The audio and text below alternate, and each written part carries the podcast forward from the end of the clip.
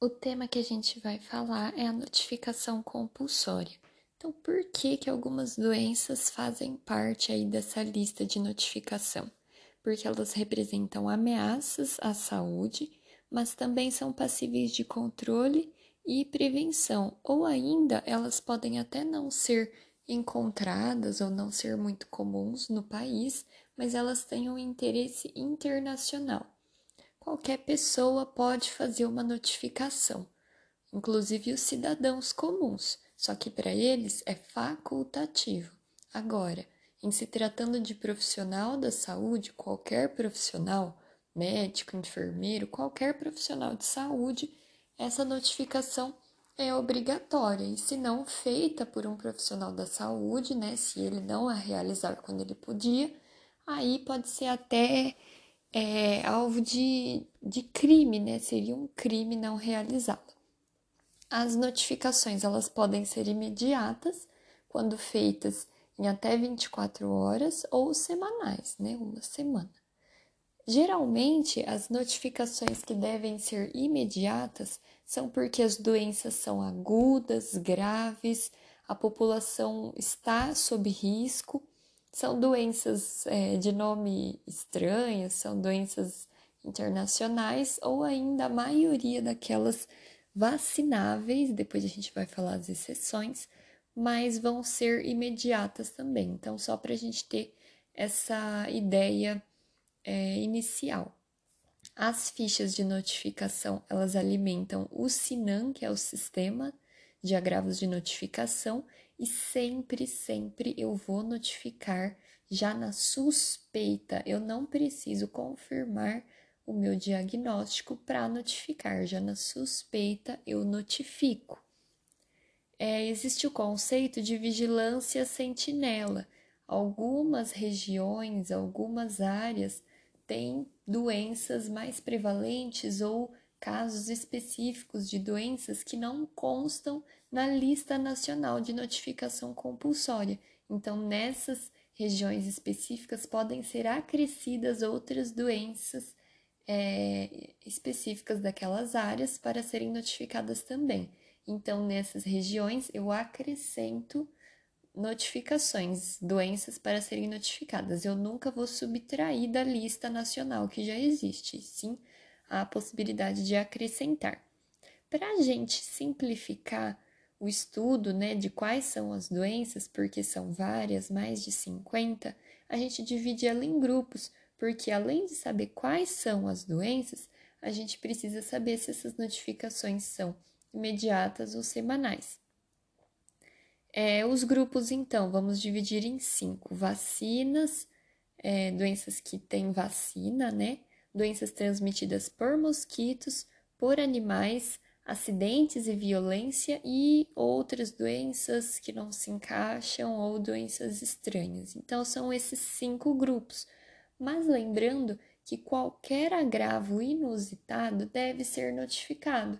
Então, às vezes, você tem surtos específicos de doenças que não são notificadas pela lista nacional, mas por estar aí nessa situação mais diferenciada na sua região, você pode sim fazer essa comunicação, essa notificação para alertar sobre o cenário inusitado que está acontecendo onde você trabalha.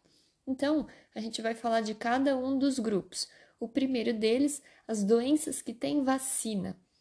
É, a maioria das doenças que têm vacina vão ser de notificação imediata.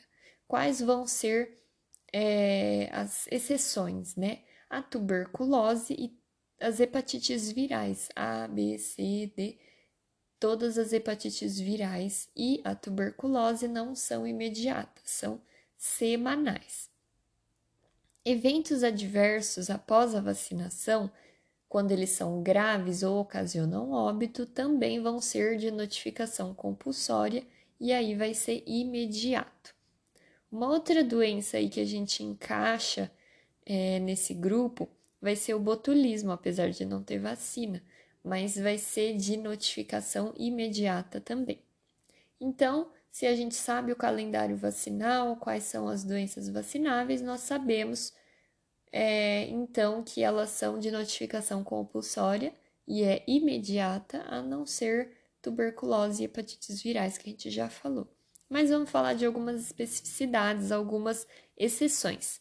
Dentro do calendário vacinal, quais são as exceções que a gente não vai notificar? Nós não notificamos pneumococo, porque é muito comum, não é assim de um interesse é, maior. Rotavírus também não notificamos. Cachumba não notifica. HPV também não vai notificar. Outra situação, é, varicela, só notificamos e aí vai ser imediato, né? Só os casos graves de varicela. Hemófilos influenza, também apenas casos graves, doença invasiva por hemófilos e aí vai ser imediato. Influenza, eu só vou notificar se for por um novo sorotipo, e aí vai ser imediato também. É... De atualização que a gente teve em maio de 2022 entrou o espectro de Covid-19. Até, até então existia a notificação né, do Covid, porque era um agravo é, até então inusitado, que se encaixava na situação que eu falei anteriormente, não constava na lista, mas era notificado por ser uma pandemia. Aí, em maio de 2022, realmente foi é, internalizado para dentro da, da relação de doenças de notificação compulsória. E todo esse espectro vai ser de notificação imediata. A COVID, síndrome gripal que tenha suspeita para COVID, é, a SIMP pediátrica e a SIM do adulto, que é a síndrome inflamatória multissistêmica, e a síndrome respiratória de desconforto, né? Síndrome desconforto respiratório agudo grave também vai ter essa notificação imediata, foi a atualização, então é importante ficar de olho. É, com relação à poliomielite, a, ela é de notificação compulsória, imediata, né? É vacinável e lembrar que a, a baixa cobertura vacinal está trazendo esse risco de reemergência. O último caso foi em 1989. O Brasil recebeu um certificado de erradicação de pólio em 94, mas aí, devido ao contexto é, global, é, a globalização lá no Afeganistão, tá tá com muito caso, aí tem esse contato da globalização, a baixa cobertura vacinal no nosso país, infelizmente, tem esse risco de reemergência. Teve um caso suspeito no Pará recentemente, mas é, aparentou-se que foi uma reação vacinal devido a uma, um calendário equivocado aí numa criança de 3 anos. Então, existe esse risco de reemergência, é bom ficar de olho. Além disso, falando de, de outra doença vacinável de notificação imediata, seria o sarampo. O Brasil tinha ganho o certificado de erradicação em 2016, mas o perdeu em 2019. Outra coisa, é, a gente falou né, das doenças que têm a vacina, mas não são notificadas. Quais são elas? O pneumococo, cachumba, HPV e aí a gente também falou do rotavírus. O rotavírus não vai ser notificado, mas a gente faz uma associação mental para lembrar de que rotavírus causa diarreia, né? Então ele não vai ser notificado, mas no lugar dele, digamos assim, a gente inclui uma doença que também causa diarreia e aí sim vai ser de notificação e vai ser imediata, que é a cólera. Então, troca. Não vou notificar rotavírus, eu vou notificar outra doença que causa diarreia, que é cólera. E aí vai ser imediato também. Com isso, a gente termina o grupo das vacináveis. Agora vamos para o grupo de doenças de notificação compulsória que são transmitidas por mosquito. Bem, a gente falou é, a gente acabou não citando especificamente, mas está dentro do grupo, a respeito de febre amarela. Febre amarela a gente inclui dentro das vacináveis, porque tem a vacina da febre amarela, é uma vacina que é atenuada aos nove meses, segunda dose aos quatro anos, né? E aí, por se ter a vacina de febre amarela, a gente inclui ela lá no grupo das vacináveis, a notificação, portanto, é imediata. Tirando a febre amarela, então, que a gente já colocou no outro grupo, quais doenças que vão entrar aí é, nesse grupo dos mosquitos? A, a, a dengue, zika, chikungunya, certo? E também a leishmaniose.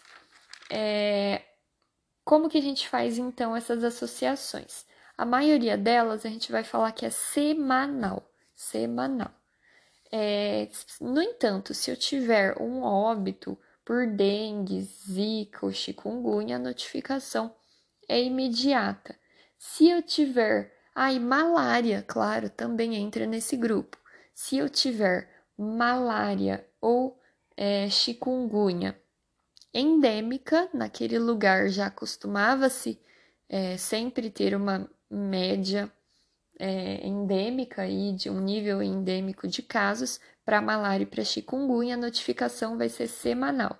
Mas se eu tiver é, é, esses casos acontecendo em regiões não endêmicas, casos é, aló, alóctones, aí eu vou fazer a notificação imediata. Então, malária, chikungunya fora da área endêmica é imediata. Caso contrário, é semanal.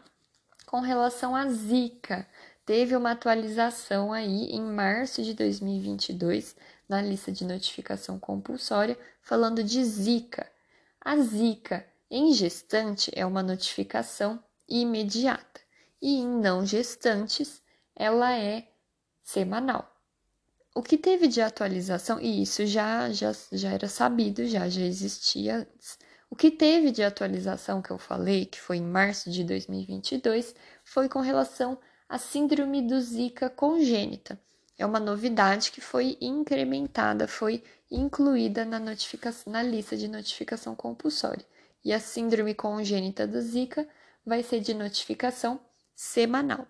Por fim, para a gente terminar a, o grupo dos, das doenças transmitidas por mosquito, a leishmaniose tanto a forma tegumentar quanto a visceral vão ser de notificação sempre semanal. Beleza, então falamos do grupo das doenças com vacina e do grupo das doenças transmitidas por mosquitos. Vamos falar agora de, do grupo de doenças transmitidas por animais. Temos chagas. Chagas, se for chagas agudo, é notificação imediata, e se for crônico, é notificação semanal. E isso foi incluído em 2020, é relativamente recente, então Chagas crônico antes de 2020 não era notificado, agora é notificado e é semanal. Além disso, nós vamos ter é, como outros agravos transmitidos por animais. Acidentes com animal peçonhento, é, tanto a raiva humana quanto um acidente com um animal que poderá ser transmissor de raiva, essas situações vão ser notificação imediata. Outras doenças, esquistossomose é semanal, toxoplasmose, toxoplasmose eu só vou notificar se for o caso em gestante ou toxoplasmose congênita. Os outros casos em pessoas não grávidas ou que não seja congênita, aí eu não vou precisar notificar. E nas situações em que eu notifico, isso é semanal. Febre tifoide, outra outra doença aí que pertence ao grupo de, dos animais. Vai ser imediata, porque é muito grave. E também nós temos, por fim, a doença de Creutzfeldt-Jakob, que é a doença da vaca louca, que é de notificação semanal. Vamos para o quarto grupo dos agravos de notificação compulsória, que pertencem é, aí aos acidentes e violências. Acidentes de trabalho vão ser notificados para o SINAM quando eu tiver acidente com material biológico, aí vai ser semanal essa notificação, ou ainda quando tiver um acidente de trabalho que seja grave, fatal ou que aconteça com crianças ou adolescentes, e aí a notificação vai ser imediata sempre. Com relação à violência, sempre que for violência doméstica contra a mulher, interpessoal, a notificação é semanal. Já nos casos de tentativa de suicídio e violência sexual, esses dois casos vão ser de notificação imediata. E aí, é, puxando o gancho de violência sexual, é, ISTs, no caso, o HIV e a sífilis, em qualquer estágio, em qualquer pessoa, em qualquer condição, HIV e sífilis sempre vão ser de notificação semanal. Ainda nesse grupo de violências e acidentes, o terrorismo, né? Esse terrorismo com armas biológicas, etc. Vai ser de notificação imediata e as intoxicações exógenas, notificação é semanal, então não confundir. Tentativa de suicídio pode ser com ingestão de substância, etc., vai ser imediata, porque é uma tentativa de suicídio. Agora, se for um incidente, um acidente, uma intoxicação exógena, vai ser semanal. Outra condição, óbito, eu vou notificar para o SINAM, além de ter que fazer a declaração de óbito, é claro, só quando o óbito for infantil ou materno. Então, nesses óbitos, nesse grupo, eu vou fazer a notificação e ela vai ser semanal. Por fim, vamos falar do quinto grupo, que na verdade é aquele das doenças estranhas, outras doenças que não se encaixam em outros grupos. A hanseníase, ela é semanal a notificação, então lembrar que é uma doença de curso arrastado, então eu não tenho tanto imediatismo, pode ser semanal a notificação. Leptospirose vai ser imediata, antavirose vai ser imediata e as doenças de interesse internacional, as doenças estranhas, ebola, febre do Nilo, febre maculosa, peste, vão ter notificação imediata. Para finalizar, lembrar que em setembro, no final de agosto, comecinho de setembro de 2022, a monkeypox foi incluída aí na lista de notificação compulsória e essa notificação vai ser imediata para as três esferas de governo. Então, é isso que a gente tinha para falar a respeito de notificação compulsória.